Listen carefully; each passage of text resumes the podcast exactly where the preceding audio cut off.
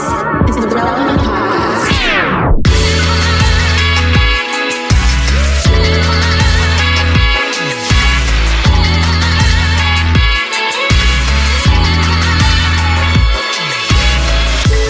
It's episode 1022, and it's the Relevant Podcast.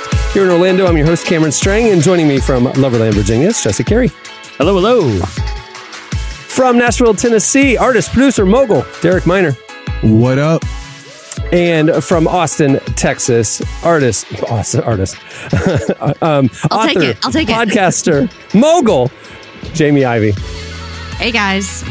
Hey, I am glad to be back with you guys. It's it's been uh, it's holiday season, you know. People are traveling in and out and all this kind of stuff. It's so good to be back with the whole family. We last episode was a lot of fun, but um, I'm still a little jet lagged from getting Yeah. back from Israel. I I just got back a couple days ago, so forgive me if I'm a little uh, slow on on today's show. Well, for a lot of people, it's it, you know going to the Holy Land. You know, we got we got to have some kind of recap. It seems like a pretty big deal to go spend a week in Israel, especially this time of year. Yeah, yeah, yeah, yeah. It was. I was a guest of the Israeli Ministry of Tourism, actually, and so we. I've been several times to the Holy Land, but it was always for stories and you know a conflict or whatever. And this was just literally like, let's go on a religious pilgrimage. Let's go see all the holy sites and, and stuff. And I'll be honest with you, like I've I've been to like the Jerusalem holy sites, the old city, a few times, and it's very um, overwhelming. Like just the crush of tourists and just Yeah. p- pilgrims, and it's just not what you think. But my favorite part of Israel, we spent a lot of time in, which is the northern part up by Galilee, Cap- you know, uh, Capernaum, and all that. I mean, really, where Jesus lived and ministered and spent all of his time. The disciples were up there, and we spent like three or four days up there, and uh, saw a lot of stuff I hadn't seen before. Uh, we went up to the Golan Heights uh, to a site called Banias, which back in the time of Jesus was a, uh temple to the god Pan.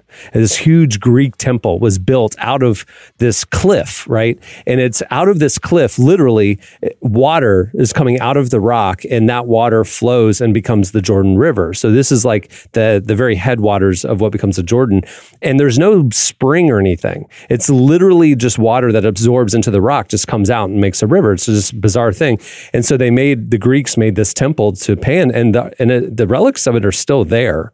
And they had like a rendering of what it looked like in the time of Jesus. But what's significant biblically about this site, it was at this. This is Caesarea Philippi, hmm. and this is literally at this site where Jesus, you know, this Greek pagan temple, said to Peter, "Upon this rock mm. I will build my church." And you're standing in the presence of this enormous rock, mm. and it's just like all of a sudden, like the gospel, like mm-hmm. becomes real, and you understand why he used terminology like that. That the that the rock that I'm building my kingdom on is flesh and blood, and will outlive any pagan monument mm-hmm. you know that man could erect you know what i'm saying? So it's like it was really powerful. And then we spent time you know obviously you, you you're on the hill where they did the sermon on the mount and you can see you know what he's talking about and you see the city on the hill over there it's tiberias and you know you can like see everything and it's you realize how small it is and how walkable it is but uh, uh, last time I was up there, there was this archaeological dig that was off the side of the road, and somebody pointed out, like, "Hey, they just found some stuff," and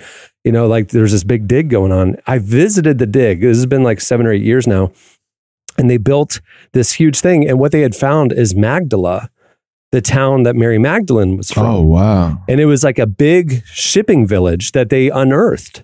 And it, you can literally see the synagogues. There was two of them. It was a very affluent town. You can tell by a lot of the mosaic work in the synagogue which did not exist outside of um, you know uh, rome basically.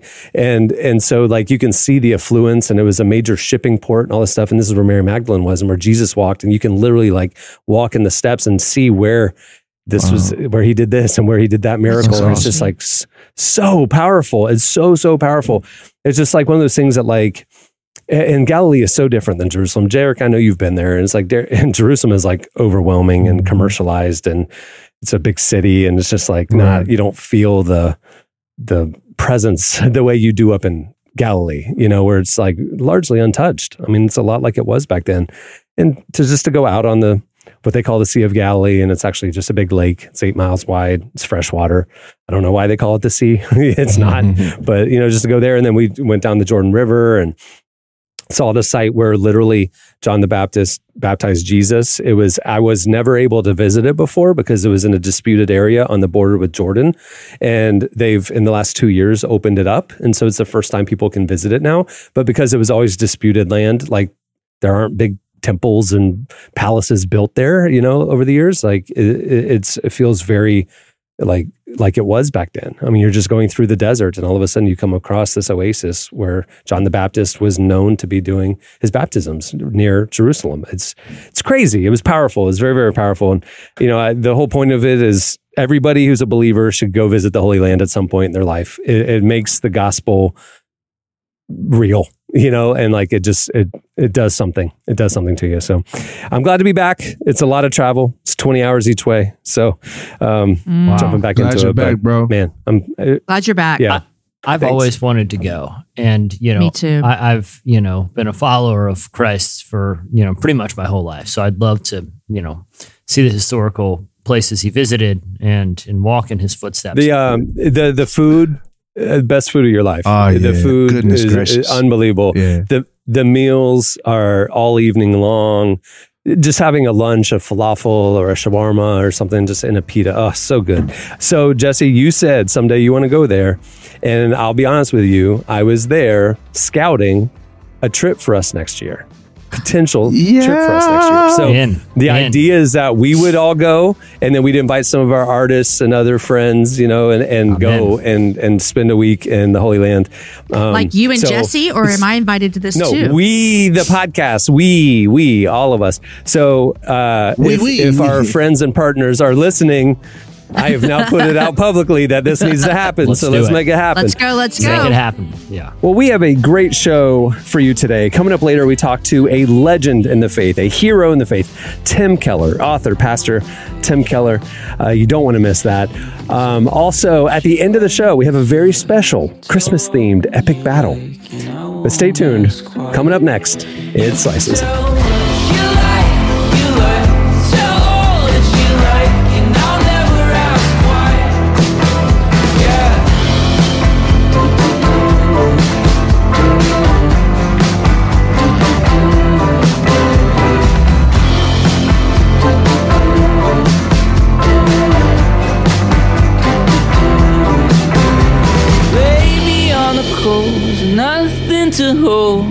Let's move to the kitchen. You're listening to Maija. The song is How You Like. Season 4 of The Chosen is in theaters now, and the reviews that count are in. amazing. Did not disappoint. flurry of emotions. It was powerful, heartbreaking, uplifting. You have got to come and see it. It is a message for everybody. I highly recommend that you come out and see The Chosen Season 4. Episodes 1 through 3 of The Chosen Season 4 are in theaters till February 14th, so visit thechosenriseup.com and get your tickets now. That's thechosenriseup.com for tickets today. Okay, it's time for Slices. what do you have, Jesse? All right, I have one that's a little controversial, and some listeners might be upsetting some listeners, but I don't care because the people behind this, you might not agree with them, but they're objectively hilarious in their level of cultural trolling. They're trying to make a, a larger point. Um, but uh, a lot of parents at a, at a elementary school called Golden Hills Elementary School, it's outside of San Francisco, um, Mhm. were outraged, outraged this week because the school has is now offering a new after school club. I can't even say the name of the after school club without laughing. The After School Satan Club. no. Man, I seen that. That's crazy. Gosh. this is a club uh, put on by the Satanic Temple, the same uh, people who. Uh, I think I believe it was in Kansas when there was a display of the Ten Commandments on the municipal property. You know, it was a large Mhm. marble display that some donor had said the city should put up. Well, they petitioned and said, "Well, if they get a monument, so should we." And they were like, "Don't worry, it will be tasteful." And they unveiled the image of it, and it is literally a giant goat-headed demon sitting on a throne with children bowing to it. Ob- objectively, oh gosh. the most heavy metal and the most hilarious monument anywhere in America. Like it is horrifying and it is massive. Like, can you imagine going to like, you know, I got to run down to City Hall. I'm building a deck and I need to get a permit. you got to walk by a 15 foot tall goat headed demon. Listen, it's it's objectively funny. It can offend your religious sensibilities, Yes. but it is hilarious. As is after offering an after school Satan club. Now, this is the work of the Satanic Temple. Um, now they uh, they will go. They say outright that they are they don't believe in a supernatural Satan. They are not a religious organization. This is basically an exercise in exploring the the the limits of the the government's ability to favor one religion over the other. And the reason that they're offering this club at this school is because the school now offers the Good News Club, which is an after school Bible club uh, for students at the school. Now, uh, the Satanic Temple basically uh, their whole mission is to challenge uh, sort of, I guess, um, for lack of a better term, like the preferential treatment that Christians often get when it comes to public displays of faith. Now, whether this is after school Bible clubs, whether this is, uh, you know, Christian monuments in in public places, the Satanic Temple, their method of sort of challenging uh, this, you know, sort of like I said, sort of preferential treatment is going in and and forcing those same places to give them the same treatment. Now, the Right. club actually does exist, but they just said they're gonna, you know, uh, uh, do exercises and reason and free thought, nothing overtly religious at all. But it's caused a huge uproar in the town. But the school administrators have come out and basically said there's nothing we can do with it. Like we understand Right. that this is upsetting to people, but this is what the school said in a letter to parents. By law, the district cannot discriminate against groups wishing to use the facilities or distribute flyers to to uh, students based on a viewpoint. It is very important to note, however, the district does not endorse any of the groups or the content affiliated with the groups um, that are uh, host after school events on district property. Again. I know this is probably uh, uh, quote unquote offend. I don't know how many people are actually, you know, offended more than they are just kind of. Um, I'm more just amused by it. I think it's it's a funny way to sort of troll people in into being forced to think about some complicated uh, social and religious and legal issues. Uh, but they're at it again, and uh, I'm kind of interested to hear what your guys' take on this is. my viewpoint is similar to yours. I, I, I obviously like I, I'm troubled by it, but then at the same time, do unto others as you've had them do unto you. And if we want to have religious clubs in the school, we have to say Mhm. that we have to open up to all religions to do the same thing. You can't pick and choose. It's all or nothing. You're setting a precedence. And it's like that's just being part of a diverse free society, right? I mean, so I, I there's nothing we can do about it. I mean, if we want to have Christian clubs, it's like no clubs or any clubs. You know what I mean? It's like there's nothing there's no in between. So, yeah, And religious freedom is only free if it's free for Mhm. everybody. yeah. That's right. Yeah. And hey, Yeah, if you want to raise your kid to be a child of Satan, bro, it's your kid, man. That's you know, I, I don't know if that's gonna. I don't know. I don't know how that's going to help you as far as Well, as they said three kids have signed up. So I'm like, hey, I'm like, yo, when it's all said and done, man, look, my, I'm raising my kids under Jesus, and I'm having a hard time for them to clean their room Well, every well- day. I'm like, man, so I don't know. well, like I said, they they they, ha- they have said, listen, this is we are not the Church of Satan, Mhm. which is actually Satanist. We, you know, this is more or less sort of a thought experiment and Mhm. and a way just to you know force people to reckon with you know notions of religious freedom in, in a free society. Um, and again, I, I I think I'm more or less just amused every time they make the news because I just think, despite even I'm not advocating uh, the, the the spread of the the principles of Satan, I do think this is a, a, a funny way to force people to have to think about this. Mhm. Like I said, in a way that just frankly just amuses me. Yeah. All right. What do you have, Jamie? Okay, so here's what I have to ask you. I'm going to start with a question real quick. Is there a celebrity that you would buy their shoes from them? Like they've gone, they they they've they passed away, and you want to own a pair of those shoes? Yes or no?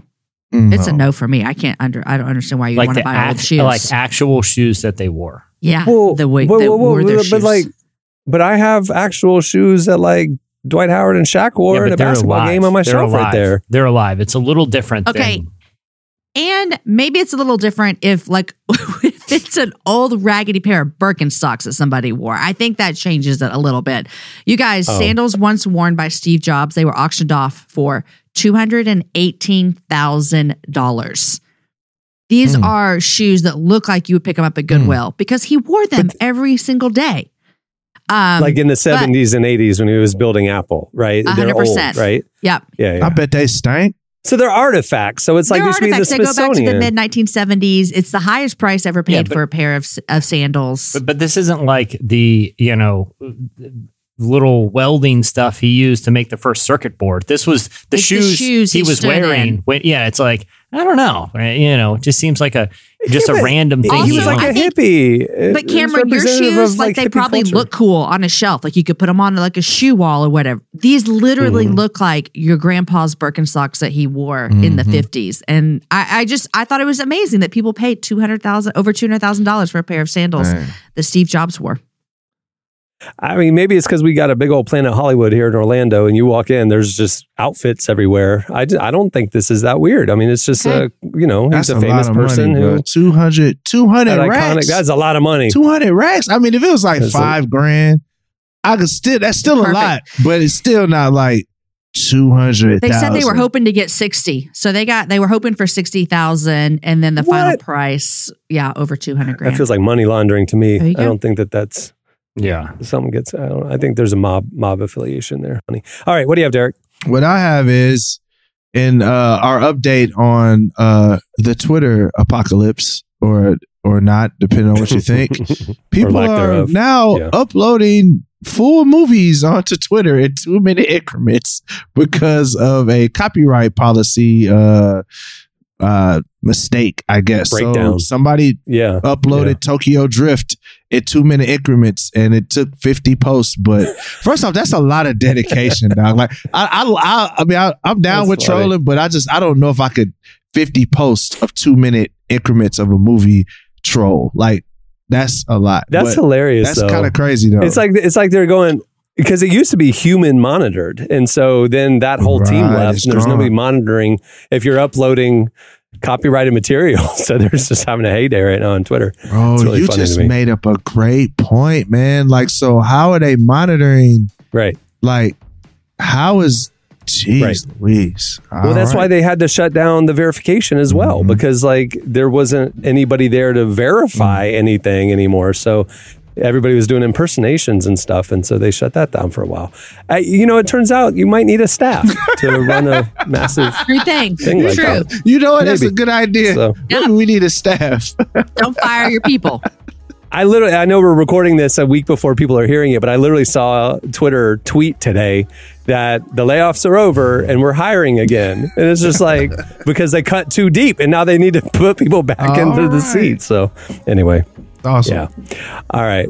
That's funny. Well, there's a lot more where that came from. Go check out relevantmagazine.com for slices every day. Stay tuned. Up next, Tim Keller joins us. Don't miss it.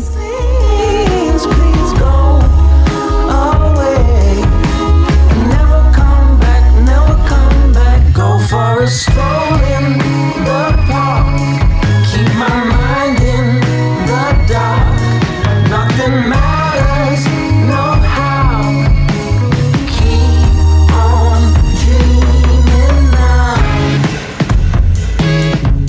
You're listening to The Arcs. The song is Keep On Dreaming. Well, Relevant has a lot happening this year, and we don't want you to miss a thing. Make sure to sign up for our newsletter right there on the front page at relevantmagazine.com, and we'll send you our top five trending stories sent to your inbox every weekday. We'll also send you a weekly uh, podcast newsletter with the latest episodes, some uh, fan extras, and first peeks at the new shows that we're going to be rolling out throughout this year.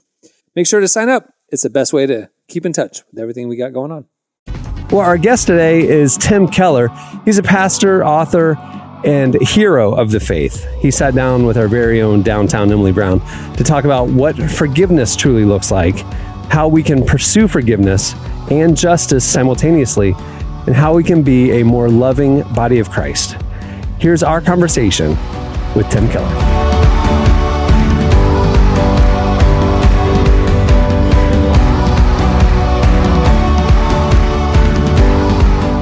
I'm excited to talk about forgiveness, which I love talking about because I think it needs to be talked about more. Personally, I think we could all use a bit more forgiveness in our life. Um, especially I know my generation, forgiveness is a really big topic at this time, especially when it's put next to justice. Um, Yeah, and a lot of yeah. people would say, you know, we need to pursue justice over forgiveness, but you argue that there is space for both. So I'd love to know, you know, what do you mean by that, and what does that look like?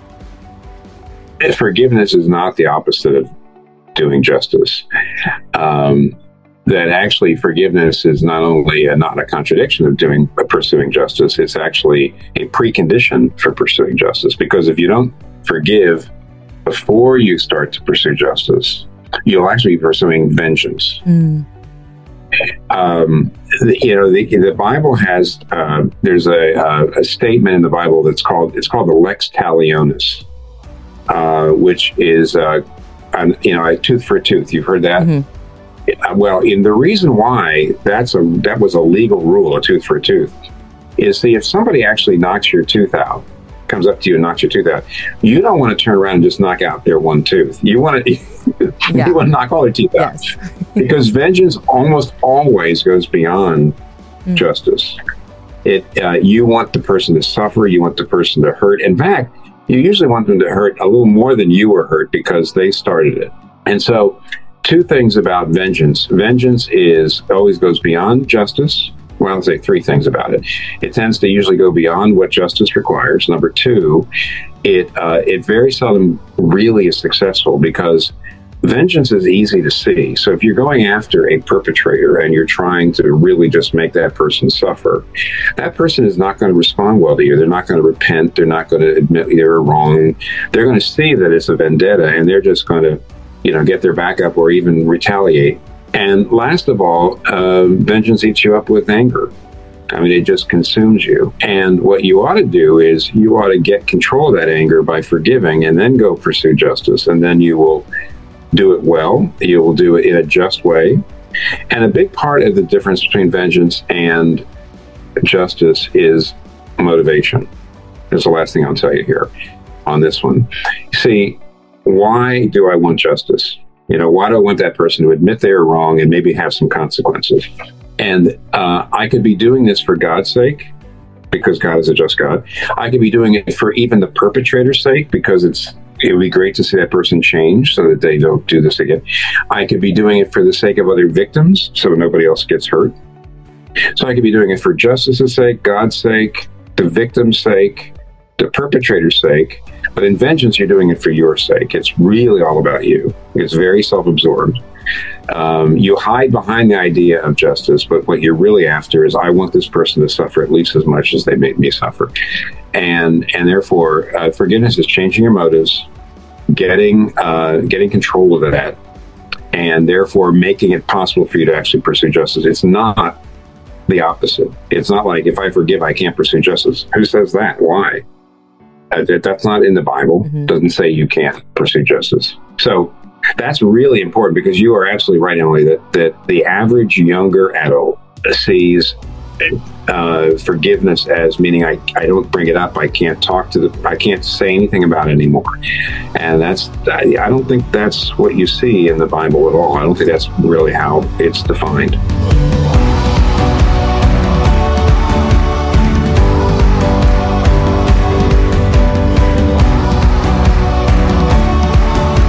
I just want to ask point blank is there ever a time where we don't have to extend forgiveness?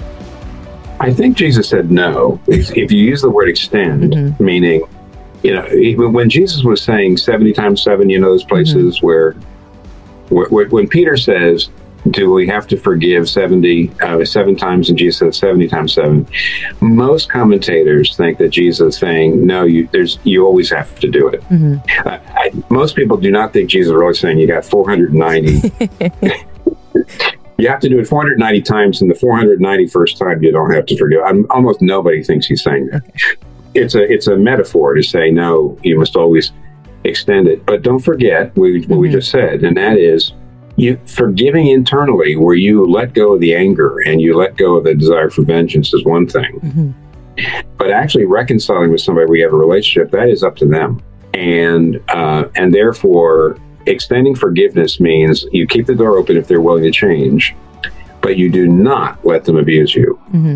So it, there's a sense in which, yes, I, th- I do think you, there is no place where you, you don't extend forgiveness. If you're talking about the inside, um, but by the way, this uh, a book by a friend, two friends of mine, Dan Allender and Tremper Longman, some years ago, wrote a book called Bold Love.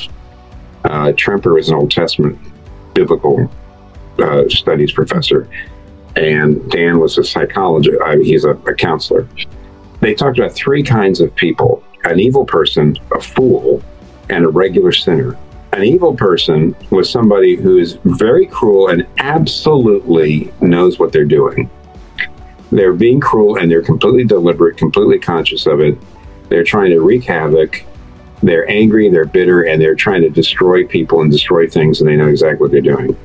Uh, a fool is somebody who's very destructive, but kind of, kind of oblivious. You know, it, they're proud or they're self-centered, and they're kind of like they don't real they don't seem to realize they feel like I'm okay and everybody else is wrong, but they're just wreaking havoc everywhere. But they're they, they, they don't seem to realize how bad they are, and he, they call them a fool. And a regular sinner is everybody else because we all sin. Mm-hmm. And they did say that that you you have to be you have to put up more barriers around the fool and the evil person. Mm. That even if you forgive them, you have to be extraordinarily clear that unless they make major changes, um, that there is not going to be reconciliation. So, in that sense, yes, you always have to extend forgiveness inside, yeah. But when it comes to, I don't know, I mean, that woman who was calling every Tuesday night, but that is her father, and I think that was great. I think with most people who are really evil, etc., you say, if I see a change in you, absolutely, I'd be interested in talking about a relationship, but I don't, and I'm, I'm not going to make it easy for you to get to me. I'm not going to make it easy for you at all to sin against me. And so, in those cases, you, in many ways, you do withdraw, and you should because you just don't want to become, um, you, you don't want to be grist for their evil mill.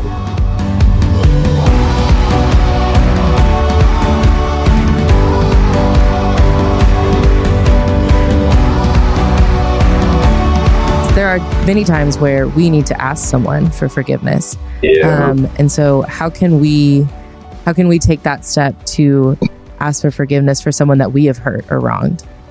Yeah, okay. Uh, I think to start with, uh, here's here's two things. One is when you've hurt somebody else, there's almost always there's always been a mixture. In other words, if you've done something wrong, usually the other person has contributed to it as well. And what you want to do is, uh, it might be uh, maybe sixty percent of the problem was them, but for only forty percent was you. At least in your mind. Now, the trouble is the other person probably thinks it's 60 40 the other direction. But what you do is you go and you admit your part. You do not say, yeah, but you did this. too." You know, you just, you know, if, if, if it's only 20% your fault, you admit the 20% and you're, and you're quiet. So I feel like I did this wrong. Um, and then you actually ask, do you agree or have I missed something? Let them fill in what else. That, you know, in other words, if you say, I re- basically, you don't have to use the word repent, but basically, you're saying, I repent for this. I think I really wronged you. Do you see it that way too? Would you add anything there? And sometimes the person will say, "Well, I think you also did this and this and this." And you, you, you, you try to confess and admit and repent for everything that you honestly can. The second thing you do is say, but here's here's a concrete way in which I'm going to try to change. I'm not just asking your forgiveness, but you do say that I repent, I ask your forgiveness, but then you say, and here's here's a change I'm going to make so that I don't do this again, and that's it. I think. In other words, you go uh, talk without excusing yourself, without blaming people for other. You know, just the part that's your responsibility. You admit you're open to them adding to it, and then you admit that. Then you ask for forgiveness, and you say, "Here's the things I'm going to try to do to change that, so this doesn't happen again." That's what I would call. That's how you ask for forgiveness.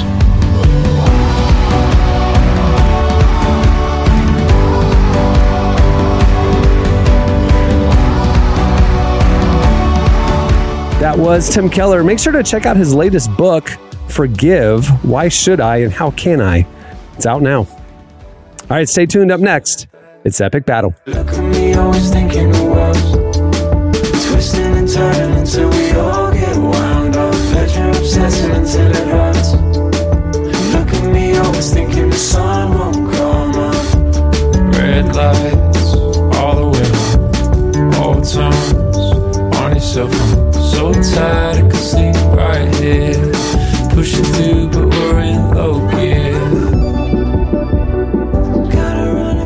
You're listening to Young Sob and Bear Cubs. The song is The Sun Won't Come Up.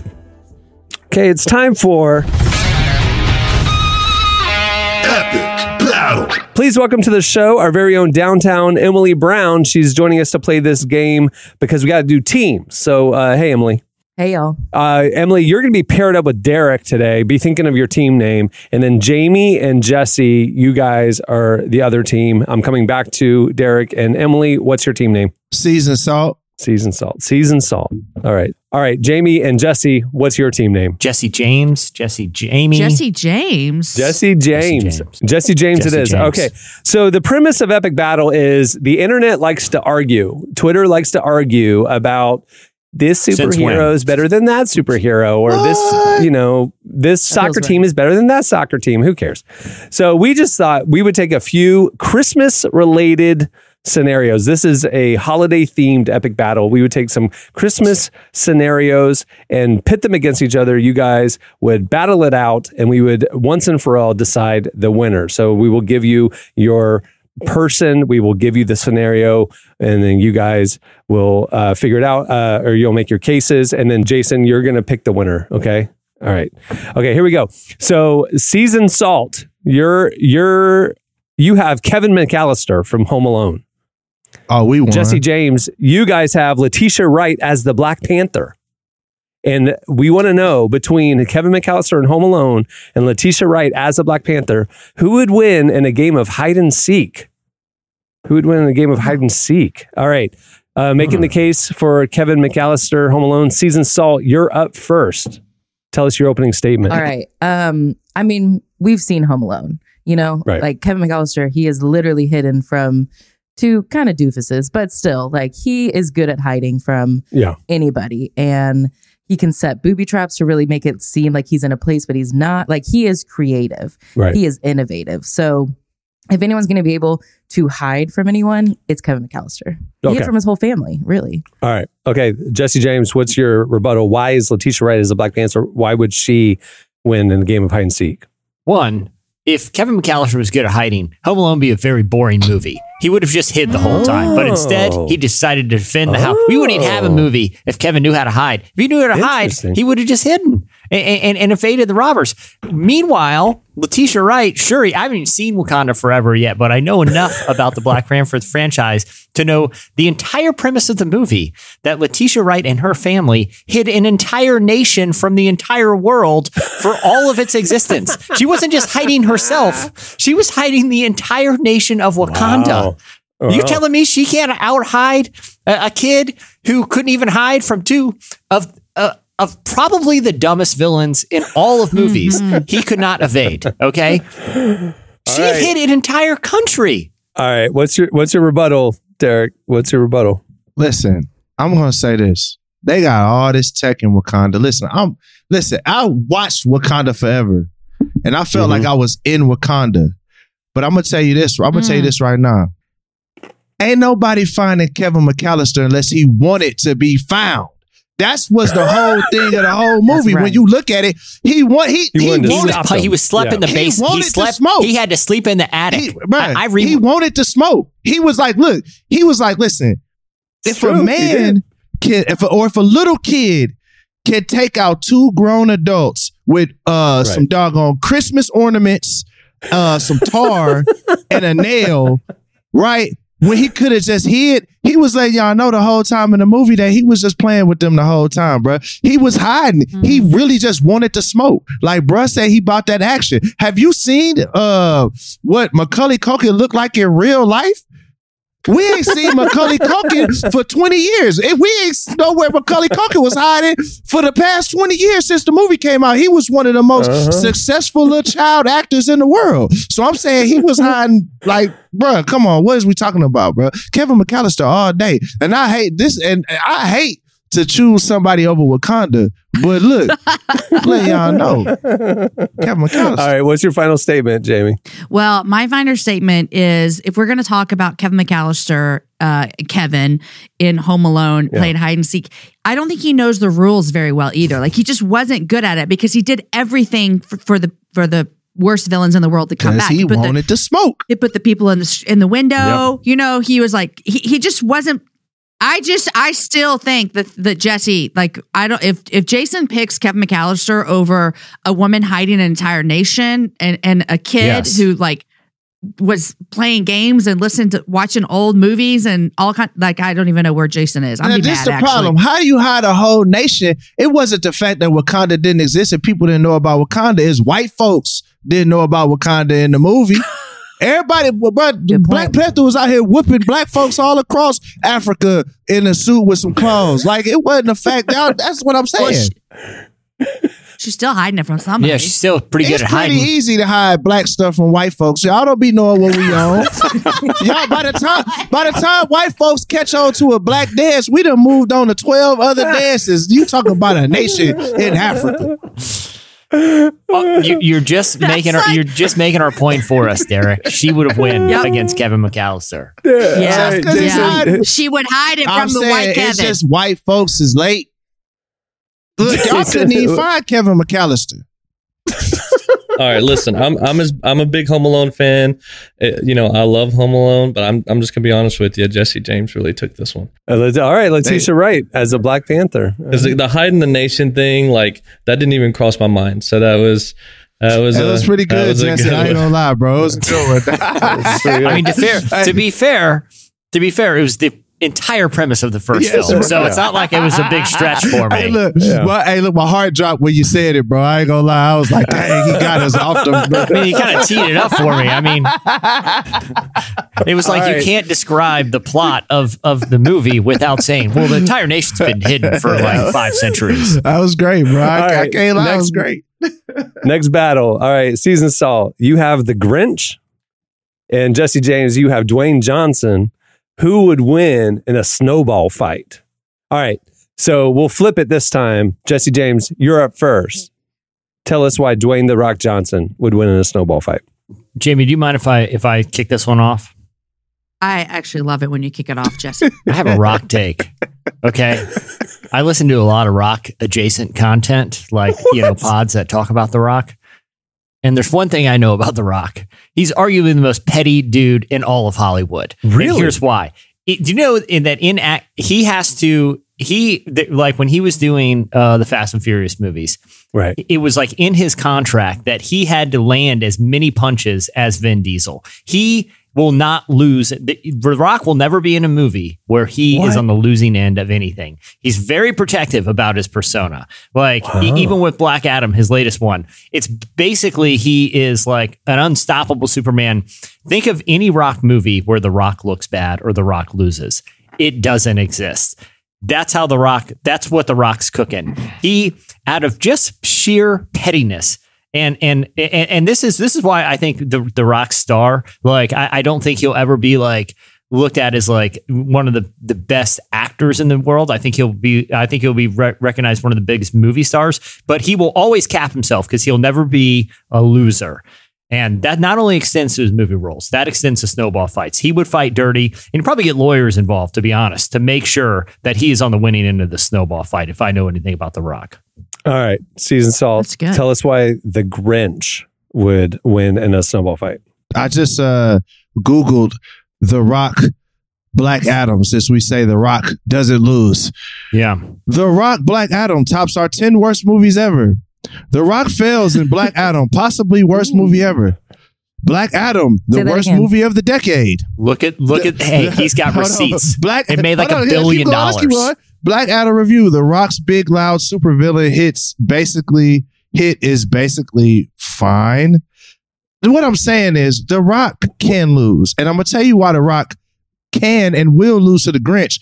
Cause the Grinch a cartoon. He ain't even real. In a snowball fight, he go he go shoot snowballs from out of the out of the sky. It's gonna like it's gonna be crazy. Hit the the speed. He's got a he's got a he's got a he's got a terrible heart condition. Exactly. He can't even. He, it's two times too small. How's he? Blood's not even oxygenated enough. because because He'd be because but you and you look he stole the, the Rock's working the out like four times a exactly day. and, and the Rock can't even steal Christmas. The Grinch stole all of Christmas, so you know he gonna be able to throw all the snowballs. He don't even like Christmas, so you know he want all the smoke with the snowballs mm-hmm. anyway. So what I'm saying is, bro, this man literally stole Christmas. Somebody with that level of of of dog in them in a battle with the Rock mm-hmm. in a snowball fight. What you talking about, bro? I don't even know what we're saying. Like the, the the Grinch beat Santa Claus, bro. Santa Claus is so powerful. He could stop space and time for one day, and the Grinch beat Santa Claus. So you telling me he can't beat a wrestler? And and Black Adam's entire domestic box office run was you eclipsed by Wakanda Forever in two days. So just FYI, Black Adam, while successful, quote unquote, In two days. So you know. so we talk about Yeah, it, losing. it only it only made two hundred fifty million dollars the first weekend. Jamie, land this plane. Jamie, land this plane. Okay. But here's the thing, though. We're not talking about Black Adam. We're talking about a snowball fight. That is okay. I want to bring us back to what we're talking about real quick. Now, we do know that The Rock, some interesting facts about him that I know is that he, Yes. he works out nonstop. He only sleeps like three hours a day. Boom. He takes three showers a day. He exfoliates every time he takes a shower. And this is why this is important because The Rock is not going to have a snowball fight in a snowsuit. He's going to be shirtless. He wants to show Oh. off his tattoos. He wants Oh. to show off his muscles. So his skin is so exfoliated. Those snowballs hit him, and they literally just fall. It, it, it ain't even a fight because the snow just kind of goes away. It hits that smooth skin, and it's done. Like hmm. it. So hmm. the Rock is going to be so strong. He's going to have thirty-five snowballs to every one snowball the Grinch has. Because he, what the Grinch like one hundred five wet, and and you know he can't even hold all the snowballs. So hmm. I just the Rock is going to take All it right, down. Emily, final point. Um, I want to go back to Jesse's point that The Rock like contractually has this thing where he has to win all the time, which Mhm. we have proven to be false. But as you were talking about that, all I could think about was, I'll just say it, it kind of screams insecurity. so I just don't think that he, he, I think he's projecting that he's very strong. But clear, I mean, if he was really that strong, would he need it in a contract? You Mm. know, the Grinch, as we pointed out, barely has a heart. So let's be honest, people that are mean, they're going to go after Come the on. insecurities. So He's you're just saying the Grinch is going to pelting fight him. dirty. You're saying the Grinch is Oh, fighting yeah. I think the Grinch might kill the Rock. I'll be honest. Wow, this is escalated. This is With dramatically, dramatically escalated to murder. It went from a snowball fight to Let's straight go, up Emily. the Rock being right. It was murdered. a Straight murder. to kill the you Rock. right? Straight murder. He's going to put rocks in the snowballs. Rocks and the snowballs. Yeah, he's, he's shifty. He's evil. This, All right, escal- this Jason, who's the escalated winner? This is amazing. Yeah, I did. Jason, do who's the winner? I don't even want to know why Jamie knows so much about the uh, rocks uh, showering and exfoliating Skincare. situation. Yeah, I think do it's- I think it's helpful about that, too, Yeah. I think it's very helpful knowledge. She had that in her pocket for a while, uh, waiting for this moment. Um, You know, guys, I've been, I've been waiting to address this. I was going to just bring it up at random later in the episode, but I do want to talk about the Rock skincare routine. I've been feeling down, baby. yeah. This was my slice, but I want to tell you about how many times he showers every Oh single God. day. Okay, I think that uh, seasoned salt made a really good point, so we're going to give them this one. Mess with All us. right. We there did you go. make All right, we All tied right. up, baby. We the tied up, Grinch is baby. dirty. All right. Last round. Here we go. Uh, season salt. You have Tom Hanks in a fat suit in a weird European accent. And then uh, Jesse James, you have Will Ferrell in character as Elf. Who would win in a floor is lava contest? Uh, since you won the last one, season salt, you're up first. Tell us why Tom Hanks in a fat suit and a weird European accent would win a floor lava contest against Will Ferrell in character as Elf. I was really hoping you would take this. Um, sure, sure, sure. So, Tom Hanks, um, talk about a man who really can't lose. You know, he just, everyone loves him. He's so great at everything he does. One of the best people on the planet. You know, I, I can't think of anyone who doesn't like him. He's just so well loved. so Likability does not translate to floor lava. Trust me, I've watched enough episodes to know. I'm setting it up. Um, he's just great at everything he does. So I think he could walk out onto the floor lava floor competition, um, and he would exceed all of our expectations. But we also wouldn't be surprised because it's Tom Hanks, and everyone loves him, and everyone knows he can do great things. Um, this is the tough one. Uh, Tom Hanks, everybody loves him and knows he can do great things. Okay, great. Okay, Jesse I'm James. so sorry, Derek. Jesse James, tell us why. hey, Emily, you my dog. I, I I can start if you want, but Emily, you listen, my I, dog. I'm gonna I'm gonna keep it real here. I've never seen this floor is lava thing, so but I'm assuming it's a little like contest. You got to work your way through a little obstacle Yeah. course. Here's Hey, what I J- need to say. Jamie, hold on. can I paint a picture for the show for you? Mhm. yeah. Have you ever seen the film Elf? Well, yeah, I see it every year, like a hundred times. you know the first couple scenes where he jumps on an iceberg and basically That's it. it- he basically floors lavas from the North Pole all the way to New York City pretty much effortlessly. That's the game show. What he does. in But the we're first- not talking about Elf. We're talking about Will Ferrell in character as Elf. That's what we're talking about. Which is what he was but, in but I'm saying Yeah. he he's not an actual elf, so we have to make sure it's Will No, Ferrell, the that. actor Yeah, yeah, in yeah. character. It's Will Yes. Ferrell, yes. Uh-huh. But listen, I, I've seen Elf. Like I can quote it, like you know, the back of Mm-hmm. my hand. And if if he's going to go through an obstacle course like that, first of all, I I, I don't want. I'm going to be real careful with my Mm-hmm. words here, but Tom Hanks in a fat suit, I think no matter who it is, if you're in a suit that is not your regular body, it's going to be difficult for you to Mm, okay. move in an agile Okay. state. Okay. Okay. So that's just hard for work. Will Ferrell, he's got that bodysuit on. Do you know how fast you can move with a bodysuit? Do you know Mm-hmm. how agile you are in a bodysuit? And did you see Will Ferrell as Elf when he maneuvered his way through all those yellow cars? I mean, it was like he was on an obstacle course and Mm. he never, he was just working his way through downtown New York. Will Ferrell as Elf would beat anybody in this contest, Hmm. especially Tom Hanks in a fat suit where no one could understand what he was saying. Yeah, because I will say this: buoyancy does not play into floors lava. Once you touch the lava, you're out of the game. Unfortunately, Mhm. that's just how it works. Yeah. And Will Ferrell's got those ballet shoes on. Like that's going to help him too. Very nimble. I mean, he's light on the man's Listen, light on his Derek, feet. I need you to bring this uh, home for Okay, us this is- somehow, listen. please. I'm gonna make it really easy for y'all. I'm gonna I'm gonna name you two movies, and Tom Hanks was a part of those two movies. And Did, did he was he in a fat suit with a weird European accent? no, but I'm gonna explain. I'm gonna explain to you why that's not even relevant in these two movies. So we have Forrest Gump, and we have Mhm. Castaway. In Mhm. Forrest Gump, he was literally training as a runner because Forrest Gump would just run, run, run, run, run, run, run, run, run. He had to actually do athletic training for that. If we're talking Castaway, have you seen a picture of Tom Hanks's body in Castaway? Here, I will show it to you. That's what he looks like. The Wow. man is a training beast when it comes to doing anything. So if he wants to gain weight, he does that. When he gets in the character and does his thing, he goes crazy. But in Castaway, matter of fact, Tom Hanks went so crazy in Castaway that he had a weight loss plan in a, a renowned online site called Weight and Skin, and it talks about his uh, Tom Hanks weight loss and diet plan and fitness routine. He actually has a fitness routine proven to help bring down diabetes. So we're saying this man with this level of commitment to any role and this man with this level of commitment to success is going to lose to a man in tights and and and and, and red uh shoes? I don't think so. I think Tom Hanks. When have you ever seen Will Ferrell look like he could even jump over a phone book? I'll wait.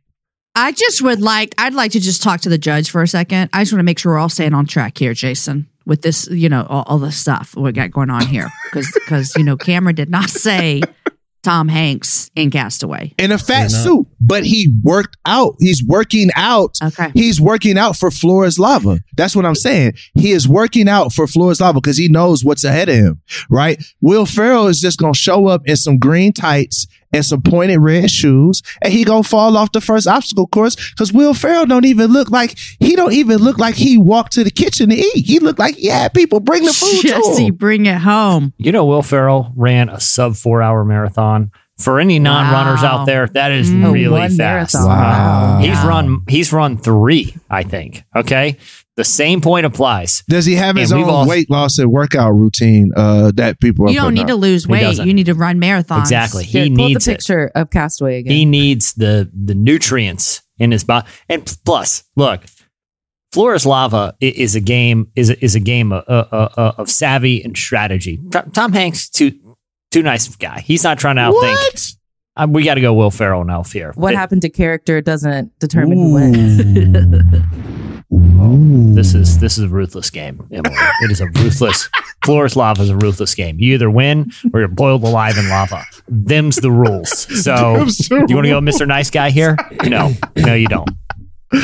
What's up, Jason? Okay, listen. So uh, I watched Floor's Lava for the first time last week. Jamie, you need to watch it. It's actually really entertaining. Um, Peak of entertainment. Yeah, it, yeah, it really is. It's the just- best show on Netflix. Best movie. Better, better, Okay, better than Stranger. Things. It was it was our podcast that made me go listen to that or go watch it rather. Um, Good. So this was a tough one. I'm not going to lie to you because I actually I have Really, well listen. Jason? I just have a heart. I have a heart for Tom Hanks, and it's a really good point. And I had no idea you had a workout plan. I mean, I might tap into that. And then you know I love Elf. So, but as far as your points go, uh, I'm going to have to give the point to Jesse James. So, all right, you guys got it. I love you guys, Derek. I love Good you. job. You made the Emily. rational Good job. choice. Derek, know? you really know? I held us tried. I tried. I tried. I tried. I did not if nothing help at else, all. Will Ferrell demonstrated it in the beginning of the movie, just Yeah. like Jesse said. Exactly. He floors is lava from Antarctica to the Brooklyn To Bridge. New York City. Yeah. Yep. I think he can. I think he went a, a five minute Yeah, round. Emily was trying to really appeal to folks' heart at the beginning there. She's just, you know, Tom Hanks is a great guy and he's good at everything. Uh, My man, my man was jumping over narwhals. Okay, he'd be just fine on the Netflix show. Okay, I was actually Hope you just trying to your run the clock to give Derek time to think of an actually good argument. Uh, I was really taking one for the That's team. a good play too. That's a good play. Emily. Yeah, because I'll be honest, I know I had nothing to start. Like I felt like Michael Scott when he says, like sometimes I just start a sentence and just keep talking to see if you if find it, it, goes somewhere. See if That's really it. as I was talking, I was like, what is the next word to come out of my mouth? Hey, Emily, you held it down. Emily, to be fair, I've been doing that on this podcast ever since day one. you know, I never know That's how the they're. secret I- to podcasting. it, all I know is it's my turn to say something, and we're just going to see what happens here because it could, you know, it's sometimes you got to let it rip. You know, let the arrow draw the bow. You know what I mean? Just kind of start talking, see what happens. That's perfect. All right. Well, that was fun. Uh, that'll do it for. Before we wrap things up, I want to thank Tim Keller for joining us today. Make sure to check out his latest book, Forgive Why Should I and How Can I? It's available now. You don't want to miss it. Also, uh, head over to relevantmagazine.com where we're covering the intersection of faith, life, and culture every day. Uh, we publish like 10, 15 articles a day during the week. You should check it out. Um, make relevantmagazine.com part of your browsing or just follow us on all the socials. We're on Twitter. We're posting on Instagram, obviously Facebook, and, uh, you know, stay in touch. If you aren't a social media person and you want to stay in touch, right there on the front page of relevantmagazine.com, you can sign up for, um, Relevant Today, which is our top five trending stories delivered to your inbox every morning. It's a great way to stay plugged in, even if you're not on social. Uh, hey, while you're at the site, make sure to click on the magazine tab to check out the fall issue of Relevant. Um, well, on that note, we'll wrap things up. I'm Cameron Strang. I'm Jesse Carey. I'm Jamie Ivey. I'm Derek Minor. I'm Emily Brown. We'll see you next time. Have a great week, everyone.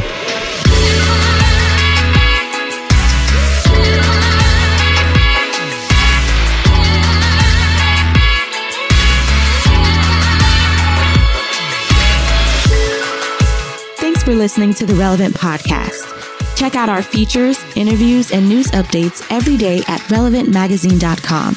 And make sure to follow Relevant on Facebook, Twitter, and Instagram for the latest. For more great podcasts, browse the shows on the Relevant Podcast Network, which you can find at our site.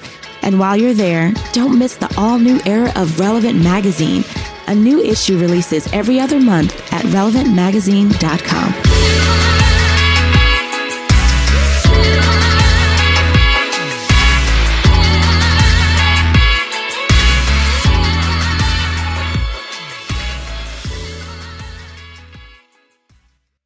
The, the Rock's working out like four times a day. Relevant Podcast Network.